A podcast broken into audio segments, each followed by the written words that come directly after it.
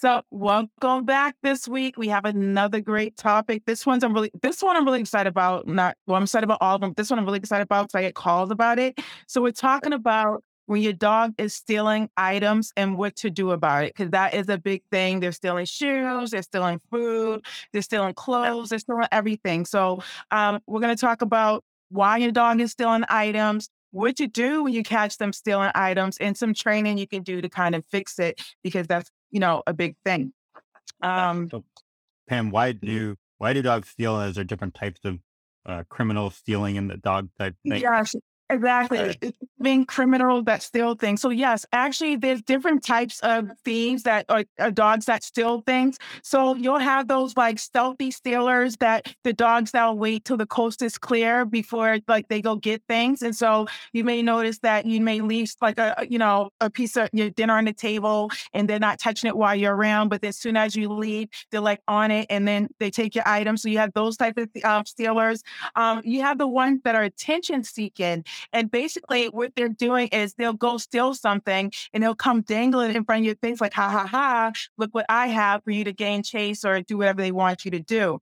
Um, and then there's also, again, the catch me if you can criminals. Um, so they'll steal things like shoes, um, garbage bags, and stuff. And they'll wait till you get close to them, then they'll engage in chase and stuff. So it's more so they want to engage in some type of fun play. And then they are they are the collectors, and that's what my dog is. So those are those dogs that will take items and they'll go hide them different places. And then you'll be wondering where your shoe are, shoes are, your slippers are, and things like that. So you definitely have those four different types of criminals when it comes down to like stealing things, you know? I think my daughter's a collector too, so I don't know where that could land with kids, but she Yep. she collects car keys, letters, all those things. So um, Yep. awesome to know. Like, so you can everyone I'm sure knows what type of dog there, what kind of stealer the dog probably is at this point. Uh, Mhm. but when a dog does steal something, especially I know a lot of dogs are like counter surfers, so they're getting food or things they shouldn't Yep. have. What do you do when you catch them in the act and they've got something in their mouth? Okay. The first thing you don't want to do is chase your dog. That's all they want. They want you to engage in chase and fun. And what do we do? The first thing we do is like, hey, give that to me. And we try to run after them. Then it's a game of chase. And then they continue to do it all the time. So one thing you want to do if you catch your dog with an item that they you don't want them to have, you just want to ignore them. Ignore them, act like you didn't see it happen. But of course, if it's something dangerous, then you want to try to more so engage, try to get it away from them. But if it's not, it's a shoe or something like that, just ignore them. And then what you want to do, you can grab a treat and just calmly walk up to your dog or next to your dog, but just just act like it's nothing. And then what you want to do is take that treat and put it and dangle it to the side of them and wait for them to release the um, whatever they have, and then you can give it to them. So you just don't want to go and start playing, get taking it out of their mouth because then you, it turns into a game of tug, and that's exactly what they want. But if you can offer them something that's even more better than, I mean, that's even uh, more interesting than what they have in their mouth, that would be ideal. So just holding it out, waiting for them to drop it, and then giving them a treat. And if you do that each and every time, you know, just every time and then ask them to drop it, then they'll start to learn drop it too. And it'll be a lot easier to get stuff away from them opposed to just like grabbing a treat each time. So that's something Yeah. you can do in the interim. Yeah. And I guess you want to have like you want to save like very high value treats for those instances, especially if it's something let's say dangerous to them or something they really shouldn't have in their mouth. Exactly. So we want to make sure what Scott's talking about is the high value treat, something that gets them really going and something that's going to keep their focus. So if you have like a cheese stick, hot dog, or even peanut butter, but you don't have that laying around, any type of dry treat that's smelly like salmon and stuff, um, or anything that considered high value to your dog, you know your dog, you know will keep pique their interest and get them to come with you. So just dangle whatever that is to the side of them and then wait for them to drop it. Gotcha, gotcha. Cool. Yep. So we know what to do if they catch it. We know what type of criminals are. But what can we do training wise as far as actually prevent? Let's be proactive. Let's prevent it. So what training Yep. would you recommend to help people to actually stop before they actually do it type of thing? Yep. So you actually want to train your dog to leave it, to actually leave items. And what you want to do is you start off with just a simple treat in your hand. You're going to let your dog muzzle your hand until they stop. And when they stop, you're going to open your hand and you're going to give them the treat. And so what you're doing is you're rewarding them for actually stopping and leaving the treat. And then what you'll notice each and every time you do that, your dog will leave it quicker and quicker when you ask them because they realize it gets them a treat faster. And so you want to do that for about 10 times and make sure your dog really gets it. So when you're saying leave it, they're leaving it and then you can open and give it to them. And one thing I to- talk to my clients about too, when you're asking your dog to leave something and it's on the floor, because once you do it on the, you know, in the hand they get it, you can place the treat on the floor and put your hand over it and ask them to leave it. So the most important thing is don't let, don't, you know, ask them to leave it and they do and then have them go to the floor and get it. You want to pick it up off the floor and hand it to them. Because technically, if you're asking them to leave something, you don't want them to go back and get it. And especially Yeah. if something that's dangerous, you don't definitely don't want them to go back and get it. So it's very important when you're practicing this to make sure that um, you're picking it up and giving it to your dog. So once you practice it with treats and stuff, and actually leaving um, those treats, you want to start to bring in real life items of things that you want to leave. So whether that's a shoe, a piece of clothing, or uh, anything that you want, um, and just start practicing with that, and then you can start practicing the house when they have um, things in their mouth. And remember, it does take your dog some time to kind of get you know, leave it, especially if it's not in the training mode. So you want to try to practice it. So you may have to offer them a treat in the beginning each time, and then over time it'll start to, you know, you can start to fade that out. But that's And is essentially there what you want to a do. Is there a benchmark? So then we're doing the treat training type of thing. We're say we're putting on the paw and we're taking giving them.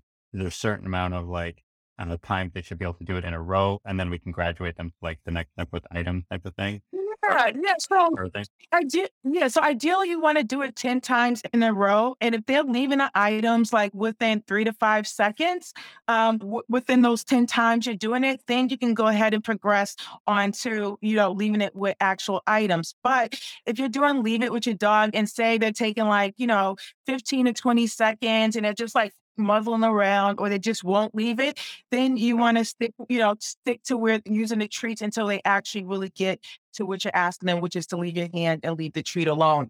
And then, you know, once you start practicing with different items and boost it up a level, you can start asking them to leave it for a little bit for a certain amount of time because sometimes you Yeah. may not be right there where you ask them to leave something. So you can start by asking them to leave an item. Um, wait like two or three seconds and then giving them a treat after they leave it and start, you know, asking them to leave stuff longer and longer and longer. And that's when you get to the point where you can ask them to leave something and you can go get it and then it'll be okay. Okay, that makes sense. That makes sense. Yeah. Sure.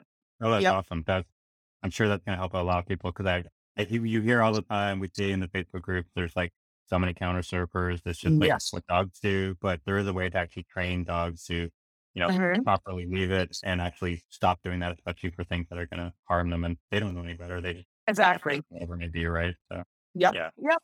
Any any other tips you have for people as far as when they're going through the process?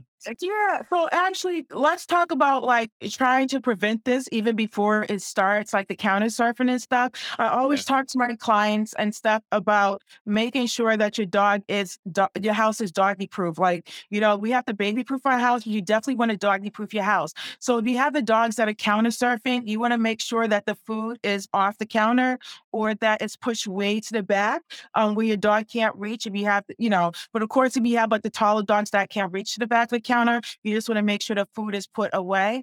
And also, I tell folks, you know, do a sweep of your house a few times throughout the day. Make sure that the shoes are put up and put away. Um, make sure that there's not any trash laying around the ground or food on the ground from the dinner to, um, from before. So just simply uh, doing a check around the house in the morning, a check in the evening before you go to bed. So you won't have to check in the morning and just be a vigilant of items on the floor. And that will help your dog not steal items as well. Or, you know, so just be vigilant. That's all. Yep. Yeah. Yep. So that makes a lot of sense. So yeah, hopefully people got a lot from this. You know, we covered why people, why dogs, not people, why, why would dogs steal, and Yep. you know, what you know, what to do if you catch them, Yep. prevent it with training, and then a Mhm. big one, like you said, is like make your house puppy proof, dog proof as far as stealing. Like, what would you want to get into if your dog get into their mind, and then look at everything at from their level, and then really help with to actually prevent it before. Even if you are working on training, you can do things right away today that will help that, that situation. Right. Exactly. Exactly. Puppy proof your house, then jump into training, and then everything will be okay. yep. That is So- awesome. Cool. Yep. Don't know. Anything else? Piggyback or Yeah. or- Otherwise, you know, if you guys have any other training questions related, feel free to reach out to Pam, Instagram, Down for Paws, Facebook, Down for Paws, Messenger, website, Down for Paws. We have a massive blog catalog, catalog now. So we've done all over 50 lives. We have articles, the YouTube videos that go with it on the blog and the website. So check out there. Tons of things that Pam offers as far as service to help you guys out. Uh, but tons of free stuff, free tips and everything. So always on Instagram here where we can help out. If you do have a question about this, leave it in the comments and we're and we'll help you guys out. So anything Right. No, everyone just enjoy um, you know, the nice fallish weather wherever you are, the nice weather before it gets too cold. And we see we'll see you guys next week. Uh, Right. see everyone next week. Bye.